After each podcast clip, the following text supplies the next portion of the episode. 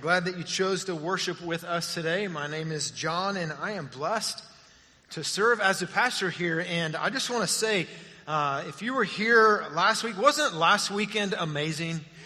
Uh, I was uh, so thankful for, for Stefan and the worship team as they led us in Good Friday service and just, just the power of looking at a suffering Savior. It was a powerful service. And then last Easter, uh, I don't know about you, but uh, the highlight for me was watching. Uh, well, there was a couple highlights, but first it was people raising their hand, stating they gave their life to Christ, uh, and then they took. Yeah, you can clap. And then some of them even became more bold in proclaiming their faith and stood up in an unfamiliar space. And then even some walked forward and, and put an orange ball in the display. Wasn't that awesome to watch?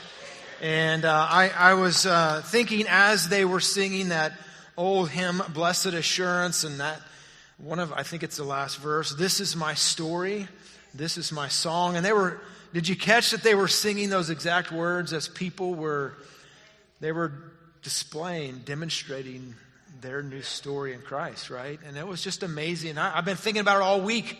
I've been excited to get back and talk about it. And so we're, we're glad that you chose. I, I have already greeted a few of this morning that were here for the first time last week and you, you came back. And there's new guests here this morning. I want to thank you for being here.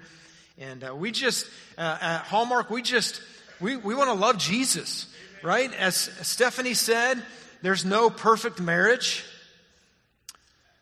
There's no perfect people. I mean, that's what James said. He says we all stumble in many ways. And then when you get two people together who stumble in many ways, you have a lot of stumbling going on, right? And again, as we said last week, what we have figured out at Hallmark is that we don't have it all figured out. And, uh, and now, if there's any marriage that's close to being perfect, it's probably mine. Just because I'm so, you know, well, I mean, I'm me, right? Okay. Yeah. I don't even know where to go from there. Right? By the way, if, if you have recently given your life to Christ, we have a baptism class right after the service today in uh, the Family Center, room 104. If you don't know where that is and you want to be a part of a baptism class, I'll be right on the foyer and I'll, I'll have somebody show you the way or I'll, I'll take you right there to it. We are starting a series today called Relationship Status. I saw this image a couple months ago. And so I asked Jeremy to kind of rework it for us. And I love this talk, like single, dating, married, and what's the last one say? How many of you would agree with that if you're married? It's complicated. The truth is, I, I have been blessed to have been able to watch and uh, godly marriages my, my entire life. Uh, my parents, my mom and dad, on June the 6th coming up, they're going to be celebrating their 54th wedding anniversary. Yeah, isn't that awesome? My mom says they're still in their 50s, so I haven't figured that one out. But, but next week, my dad is going to be preaching for us and talking about how, how to last in marriage, and he has some experience in that. Now, he was blessed because he had four perfect children, so that helped his marriage a little bit uh, in that aspect. But also, my in laws are just a few rows behind my parents. They just celebrated their 52nd wedding anniversary. Pretty awesome. Um, on February the 14th, 1993, I proposed to my wife, which means July 31st, 2023 will be our 30th wedding anniversary. Yeah. I mean, my wife deserves some kind of award for that, right? Right? So, when I think about legacy in marriage, right? My my sister and her husband in August will celebrate their 31st anniversary. My brother and his wife in January celebrated their 29th wedding anniversary. Three out of the four of Joy and I's grandparents celebrated 50 plus or 60 years of marriage. We've had it modeled for us. And I don't want to give you all those numbers to say, wow, they're so good. I want you to realize that, that having a godly marriage is possible. And when we look in the world today, it's hard to see a model of what does a godly marriage look like. As Stephanie said, there's no perfect marriage, and I don't even like to use the term good marriage. I think you just have to realize our goal is a godly marriage, that we want to honor God in our life, and we try to do that together. And today, I want to kind of focus on that first aspect of the relationship status, like single. How many of you are single? Raise your hand, all right? Because it's probably a big percentage of our church. How many of you are married? All right? How many of you who are single wish you were married? How, how many of you are married wish you were? Don't raise your hand. I didn't even, I didn't even finish that one. Right? If you started to raise your hand, we have a marriage conference in two weekends. And uh, you definitely need it. But the title, if we're going to land on a title, will be Finding the One. Finding the One. Uh, you know, 30 years ago, there was a young 19 year old walked into the school cafeteria and she looked across the room and she saw the one. She came over and asked me, What are you doing today? And here we are 30 years later. She's thankful she found the one, aren't you? I love telling that story because nobody believes it. In fact, just a few weeks ago, my dad asked me, Is that true? And he didn't ask me, he asked her. And it is true. I won't give you the rest of that story, but. So, one of our core values at Hallmark is that we want to be biblically driven. I think before we start this series on talking about marriage and finding the one, I think maybe it might be best that we look at what does it mean to be married? Like, what is the definition of marriage? And, and when we think about our culture, they've kind of, I would say they've kind of blurred the lines, but they really haven't blurred the line. They've erased the line, right?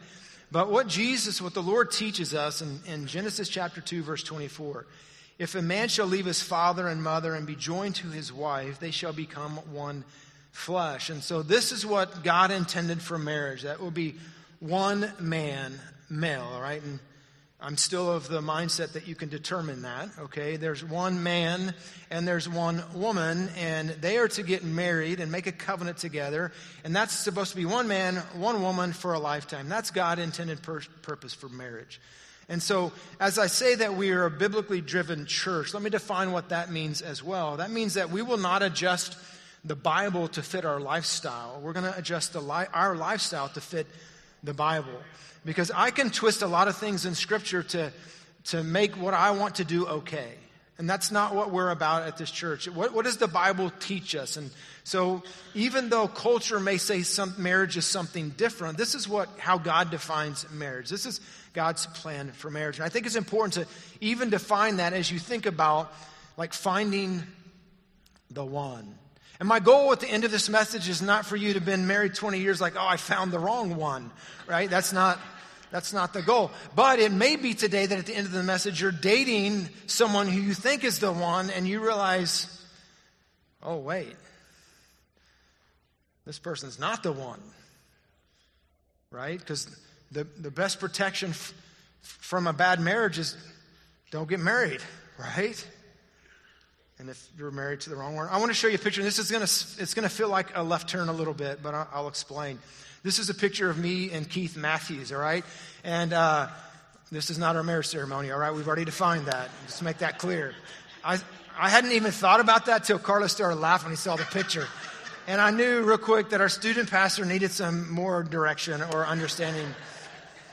That's what you were thinking, right, Carlos? Carlos, look up at me. right, so I know. Man, I don't even know. I've said a lot of weird things today. Let's start over. God is good and all the time. My name is Jon, and I, now, so this is Mount Whitney, as you can read this, this the sign there 14,505 feet. This was in August of 2019. Uh, I don't have time to tell you all of the story, but here's an interesting fact. So, as you see, Mount Whitney is 14,505 feet. It's the, the highest point in the lower 48 states. And, but here's an interesting fact. So, Mount Everest is twice as tall 29,029 feet, almost exactly twice as tall as Mount Whitney.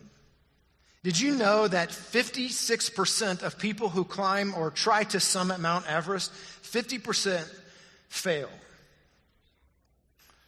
You could understand why, correct? Did you also know that 70% of people who attempt to summit Mount Whitney fail? Mount Whitney has a 14% higher failure rate, although it's half the altitude. And began to think, wonder why that was. Let me just read a statement. The number one reason for failing to summit Mount Whitney remains the complete lack of preparation for the rigors and hazards of the climb. Most people underestimate altitude effects and overestimate their level of conditioning. In other words, they just have this idea in their head wow, I could have this amazing picture of me and my friend Keith. We're going to post it on Instagram. It's pretty easy to get a permit. I can drive up there from pretty much anywhere in California, and I can walk up supposedly in one day and walk back down. And it doesn't really cost much to summit Mount Whitney. So all these people have this grand idea never really putting the work into what it's going to take to climb to the top. And that's why 70% of people who try to attempt this hike fail. I think the same could be said in, in marriages. Now, we had this grand idea of what marriage is going to be, and I've found the one. And oh, isn't the picture's going to be great? And yet we don't, we're not biblically ready, spiritually ready, and we haven't put the work in. If you don't put the work on the front end, boy, it's going to be it's going to be messy in the middle of it, isn't it? And so that's kind of the goal today as we think about finding the one. And our, our culture is that way, right? So did you know that in, in, in Texas last year, the average wedding cost $27,000? That's a lot of money. My, our daughter got married, you know, about two and a half years ago, and thank God we spent way less than that. Don't move to New Jersey, though. The average last year was 51,000 for a wedding. If you are wanting to get off cheap, move to Kansas, Oklahoma, or Utah because the average is 16,000, okay? I find it interesting. I read this statistic. Uh, some uh, economic professors did a study on 3,000 married couples. Here's interesting. The less, this is their finding, the less expensive the wedding, the more likely the marriage would last. Mom, Dad, I'm trying to help you. Got three daughters. I'll send you the link to this article. All right, guys, I'm going to help you now. The more money spent on engagement rings, the more likely it was to lead to divorce. They, they, they even said this. So, those who, who spent two to four thousand dollars on an engagement ring were 1.3 times more likely to divorce than those who spent 500 to 2,000 on an engagement ring. Now I know why Joy and I are still married. I are cheap. Here's another interesting find. Weddings that cost more than 20,000 are 1.6 times more likely to get a divorce. I'm, guys, I'm trying to help you. I really am. I don't have time to dig into all of why that would be, but I think that it's because priorities do matter. Right? And I think in our culture, it doesn't, there's not much substance to anything. It's just what does it look like? right? I'm trying to impress people, and so I'm not going to get into all that. But as we think about this morning finding the one, Matthew chapter 7, 24. And Jesus is not talking about marriage specifically in this passage. I, I love almost every, almost every song we sang today had the theme of this passage, right? Matthew chapter 7. As we think about finding the one, look what it says in verse 20, uh, verse 24. Matthew 27, verse 24. Am I saying Matthew 27? I was like, Matthew 27 does not say what I'm thinking it's supposed to say. Matthew 7. All right? These glasses didn't help me at all. Matthew 7. How maybe we're freaking out. Usually it's my wife freaking out more, like he's so messing up. Verse 24. Therefore, whoever hears these sayings of mine and does them, this is Jesus talking. I will liken him to a wise man who built his house on the rock. The rain descended, the floods came up, the winds blew and beat on that house, and it did not fall, for it was founded on the rock. Do we all know who the rock is? Not the wrestler. This is Jesus. Okay? Jesus. But everyone who hears these sayings of mine and does not do them, there's a, there's a, a great contrast here in there. Those who hear the words and the sayings of mine, those who hear the word of God and listen to the word of God, but do not do them, will be like a foolish man who built his house on the sand. And look what this says. So, I, in the context of marriage, let's think about this. What Jesus is saying that if you build your foundation on the rock, on Jesus, that when the storms come, your your foundation is in Christ, your, your life will be strong. You won't fall, you won't falter, you won't. But, but if, it, if you don't listen, verse 28, and so it was when Jesus, excuse me, verse, where am I? I completely lost my, someone tell me, 27, there it is. The rain descended, the floods came, the winds blew. That does kind of sound like marriage at times, doesn't it? And beat on the house. Those of you that have been married for a little while, like a day, marriage can be tough, can't it? It can feel like you're in a storm, right? Then add kids to the mix. Now the storm just got some crazy to it, right? But if your foundation is the Lord, what, what does it say? If it's not on the Lord, when the storms come, it fell, and great was its what? Fall. Doesn't that seem to picture marriages today? Well, it kind of goes back to, to finding the one. If you don't start your foundation correct, the house is not going to be correct, is it? The rains came, floods came, kids had problems, lost your job. The I mean, storms come, don't they? And if the foundation is on Christ, well, then the house will stay. If it's not on Christ, it's very clear what Jesus says. Great is its fall. Jimmy Evans, in his book, Marriage on the Rock, says this the, the sound of marriages crashing around us is not evidence that marriages don't work but rather it demonstrates the lack of solid foundation for those marriages that fall. If we reject God's word and his plan, we cannot make the marriage work. For if it only works when we do it in God's way. Now, as, as again, we think about this title this morning, Finding the One, I, w- I want to give you some common misconceptions. To be fulfilled, Marriage is not going to do that for you. To, be, to feel complete, finding that spouse is not going to do that for you.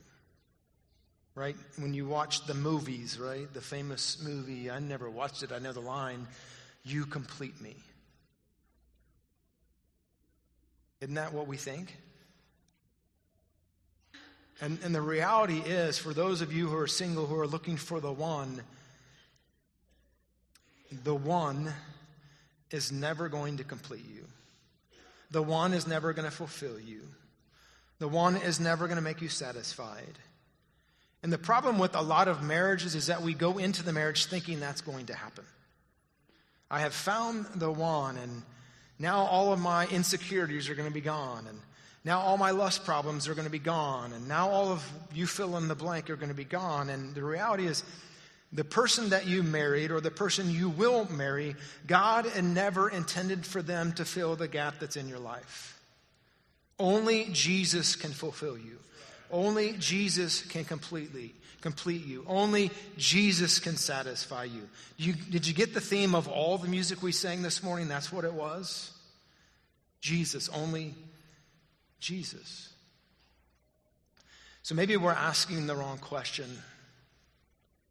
Maybe we should stop asking, How do I find the right person? and we should ask the question, How do I become the right person? So I'm going to give you the key to finding the right person right here. If you're single, it's going to be great. Write it down. Take a picture of the screen. It's, it's really deep. Seek the one while preparing for your two. In other words, Jesus is your one. Your spouse or future spouse is your two. In Matthew chapter 22, 37 through 40 says this Jesus said to him, You shall love the Lord your God with all your heart, with all your soul, and with all your mind. This is the first and great commandment. The second is like it you shall love your neighbor as yourself. On these two commandments hang all the law and the prophets. Listen, single, married, divorced, complicated, whatever it is, you, you want to know how to have fulfillment in life, peace in life? Put God first. If, if you're not married, quit seeking after that one that's going to complete you because that's not their job. Only God can complete you. Start seeking Jesus. You become the one that the one is looking for. Right? I love this illustration, and just to be honest, you kind of have to be careful how you uh, Google search for this. All right? Um, this is called what? The love triangle. All right? So I'll let you guys think about that for a moment. I know what Carlos is thinking, but but look what this says. When closer to God, I'm sorry, Carlos. Just so you know, I love Carlos. He's a godly man. He would not, I would not let him lead our students if he wasn't a godly man, all right? But he is fun to make fun of, all right? So I'm just telling you that. Look at this.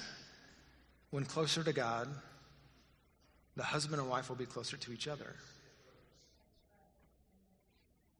right? And that, that doesn't start after marriage.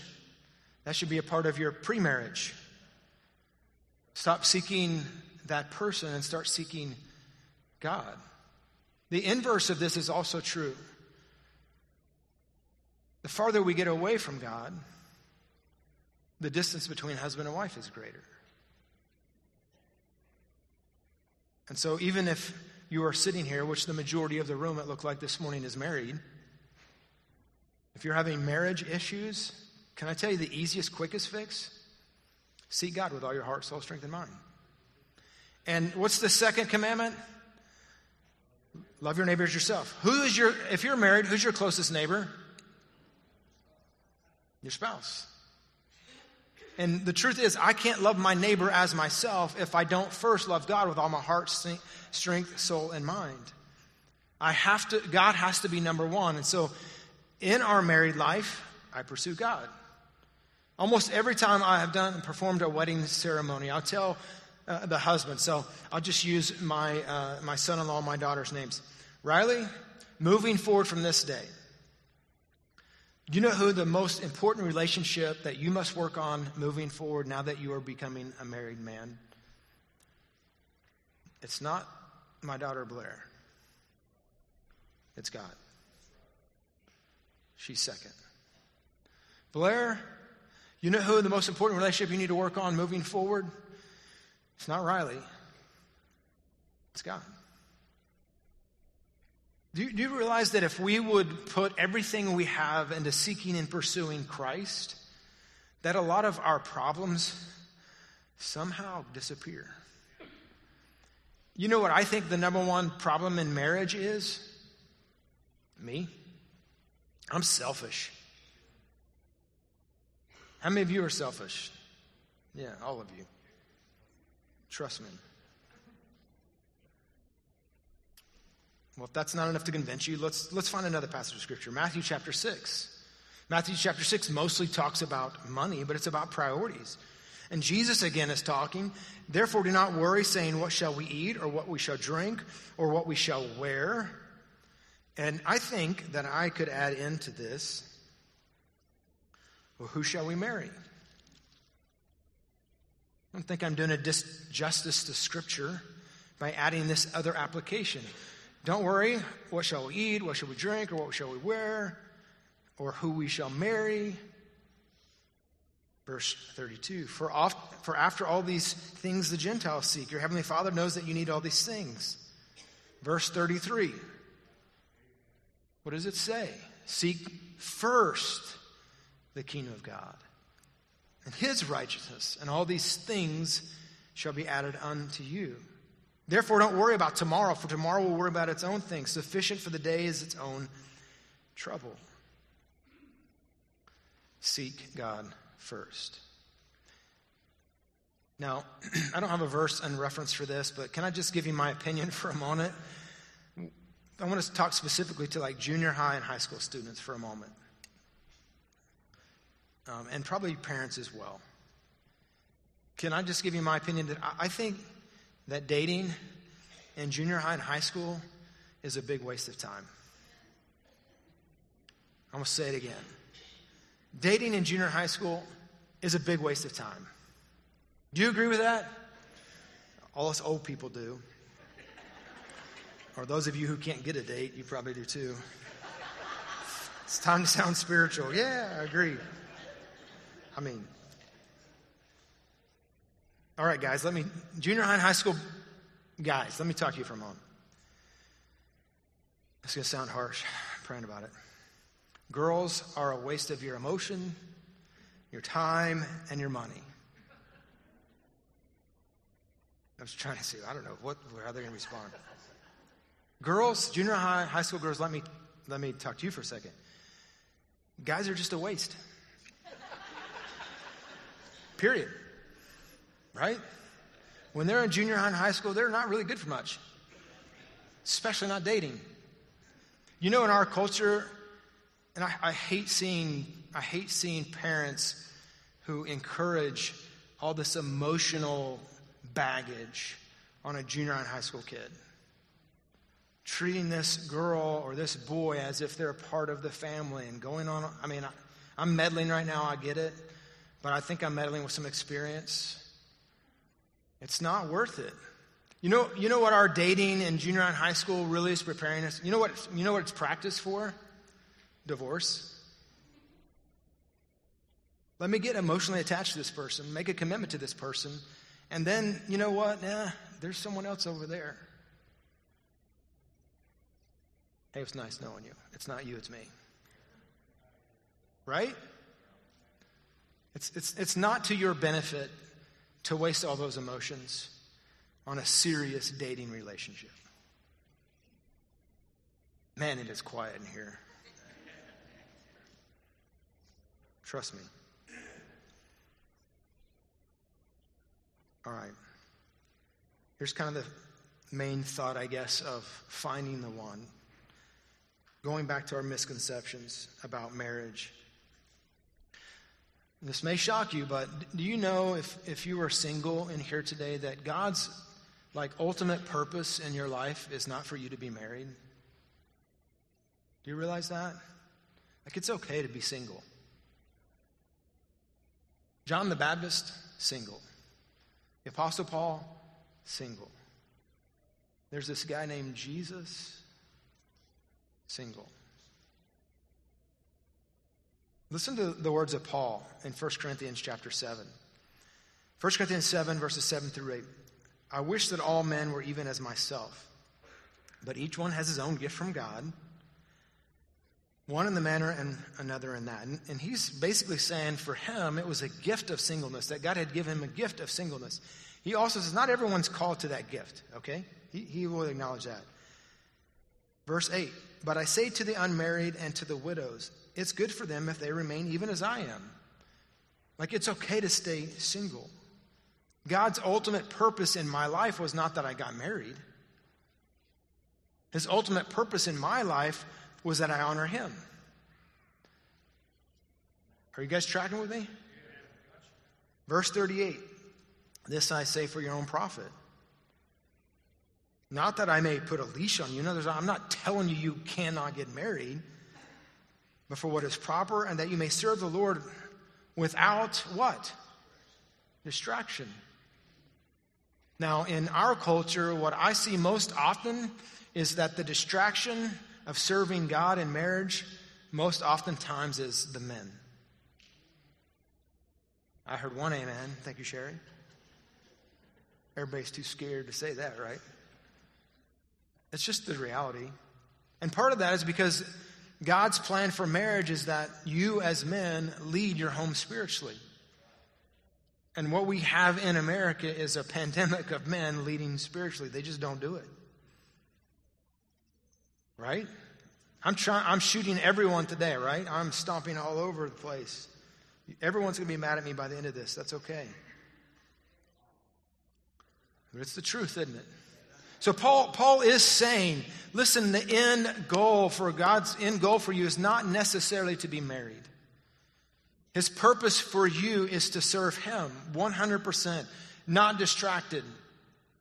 I'm thankful that the person God gave to me 30 years ago now has helped me become more like Christ. And that's really what marriage should be about that I'm helping her become more like Christ. She's helping me become more like Christ. And the, the closer that each of us get to God, the closer we get to each other. But marriage is not, you know, a quick fix for anything. So the, the reality is, no, I'm not telling you don't get married. That's, that's what Paul is even saying. I'm not saying this to put a leash on you like you have to do this. He's just saying that can't be the, like, you can't just be putting all your hopes in a, in a one day I'm going to be married and everything's going to be fine. It's the wrong focus. Not, I'm not pursuing the one, I'm seeking the one, Jesus. And I'm waiting for the two, right? I'm waiting for God to send me someone. But the reality is, most people statistically are going to get married. So let me give you, just in kind of in closing this morning, we're going to go through these quickly. Three qualities that you need before marriage. Right?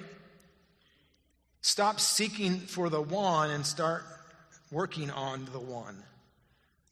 Right? Focus on yourself. Three, three qualities. I'm going to give you the three and then we'll just kind of quickly walk through them. Number one, secure in Christ. Secure in Christ. I, I noticed in the, if you were looking at the pictures this morning on the New Believers class, uh, I saw Caton with his son Paxton, and Caton's shirt, I don't know if you read it. I read it because I was thinking about it. It said, uh, My identity. Then it said, Jesus. My identity is found in Jesus, secure in Christ. Number two, strong in character. Strong in character. Number three, planted in community. So let's just look real quickly at these. Number one, secure in Christ. Colossians 2, verses 9 through 10. For in him, okay, and the him in this verse is Jesus. For in Jesus dwells all the fullness of God bodily. Like he became flesh and dwelt among us. Verse 10. And you are, look on the screen, what does it say? You are what? You can say it better now. You are what? Complete in who? Who's the Him? Yeah, it's Jesus. I find my fulfillment, my purpose, my hope, my life in Christ. I must be secure in who I am in Christ.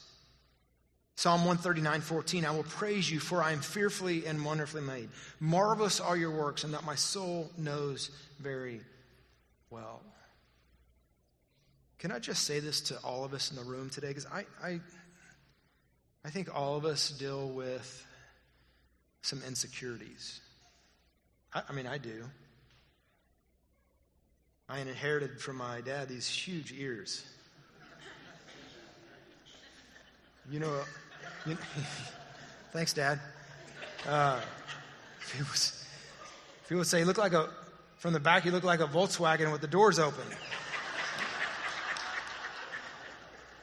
Six and stone may break. No, words hurt. I remember that one. All right, let's. Can you help me out? How many of you will be honest? Yeah, I have some insecurities. Okay. Hopefully, it's not sweat stains.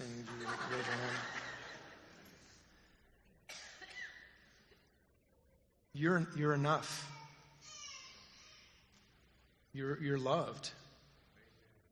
You don't, you don't have to seek um, satisfaction, fulfillment, validation in anyone else. Because you are fearfully and wonderfully made by your Creator. And, and the psalmist said, and marvelous are his works. Like you are enough. And we spend so much time trying to play the part, look the part, be the part, and look for that person that's going to make us feel validated and, and the truth, it leads us to some really poor decisions, doesn't it? So we need to be secure who we are in Christ. If you're going to be someone's one, you will, you will do them a great blessing by just being secure in Christ. God loves you. He's, I mean, He sent His Son to die for you. Secure in Christ. Number two, strong in character. I love this statement. You don't build a life of righteousness on a foundation of sin. Can I say that again? You don't build a life of righteousness on a foundation of sin. Paul wrote to Timothy in 1 Timothy 4:12, "Let no one despise your youth, but be an example to the believers." Then he lists these things and if we had time, we could unpack them, but I'll just, I'll just read the, the verse. It's right here on the screen. Be an example to the believers in what? Conduct, in love, spirit, faith, and purity. And, and Paul is writing this to young Timothy. And, and I'll just say this if you are not married and you're looking for the one, if, if this isn't what you're working on, then you're not ready to be somebody's one. Like, getting married is not going to all of a sudden make you mature in Christ. It's, it's going to be just like we read in Matthew 7, not 27. Matthew 7, when the storms come, because as much as the, the wedding costs and the pictures are great and everything is, you know, Instagram worthy, when, when marriage life really begins, wow, it's difficult. I can't, uh, I mean, I'll just give you a, a moment of honesty here. When Joy and I first got married, I thought, wow, this is hard. I can't imagine what she was thinking. Like, who is this guy? Right? Marriage is hard. Don't, don't think that the, the inconsistencies in your walk with Christ are going to be fixed because you get married. It's not. If you have a problem with lust and you think, oh, well, I'm going to get married, I won't have that issue, now you're just a married person with the problem of lust. And it only makes it more difficult. And you can fill in all the blanks you want to talk about. It's just true. Character. The last one is I, I, want you to be planted in community.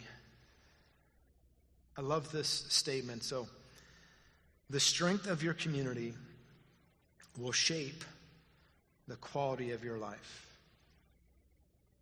Let me say it again and, and, add a different word. The strength of your community will shape the quality of your marriage.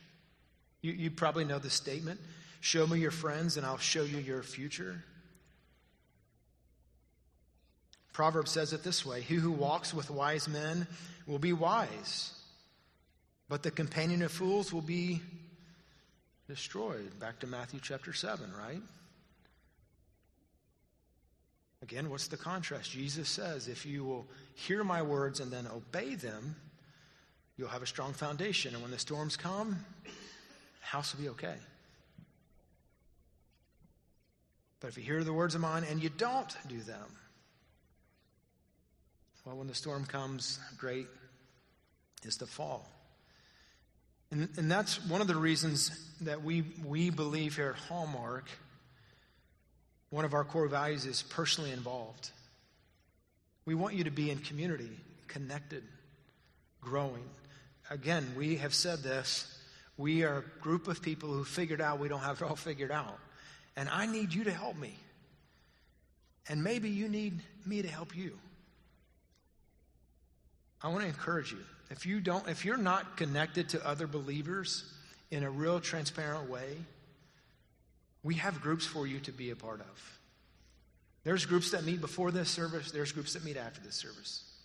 There's discipleship groups that meet throughout the week that you could get plugged into. We have a ministry at 6:30 on Wednesday night called Regen, where you can get connected to other believers who are struggling and who are going to be honest enough to say, you know what? Yeah, life is kicking my tail. Okay, careful there. I need help. And if you're not doing that as a single person, you're probably not going to do it as a married person. Get into community. So maybe this morning, just a few possible action steps for you. Maybe today it's as simple you, you need to start reading the Bible every day. You need to download the YouVersion Bible app, or you need to walk out on the Connection Center and grab a reading plan. You need to read the Bible. Maybe it's grabbing an I Am Jesus book. There's on the back table. There's some right here on the front. Just start reading. Maybe you need to join a connect group, sign up to serve, be a part of a discipleship. Maybe it's going to baptism class today and saying, you know what? It's time for me to take my first step of faith and proclaim that I am a follower of Jesus. Maybe it's to join a church, this church. Be connected to what God is doing in a local church. Everybody tracking with me? Everybody good? We still friends? Hmm. We still friends? So let's just put a bow on this, right? Seek first the kingdom of God and his righteousness, and all these things will be added unto you.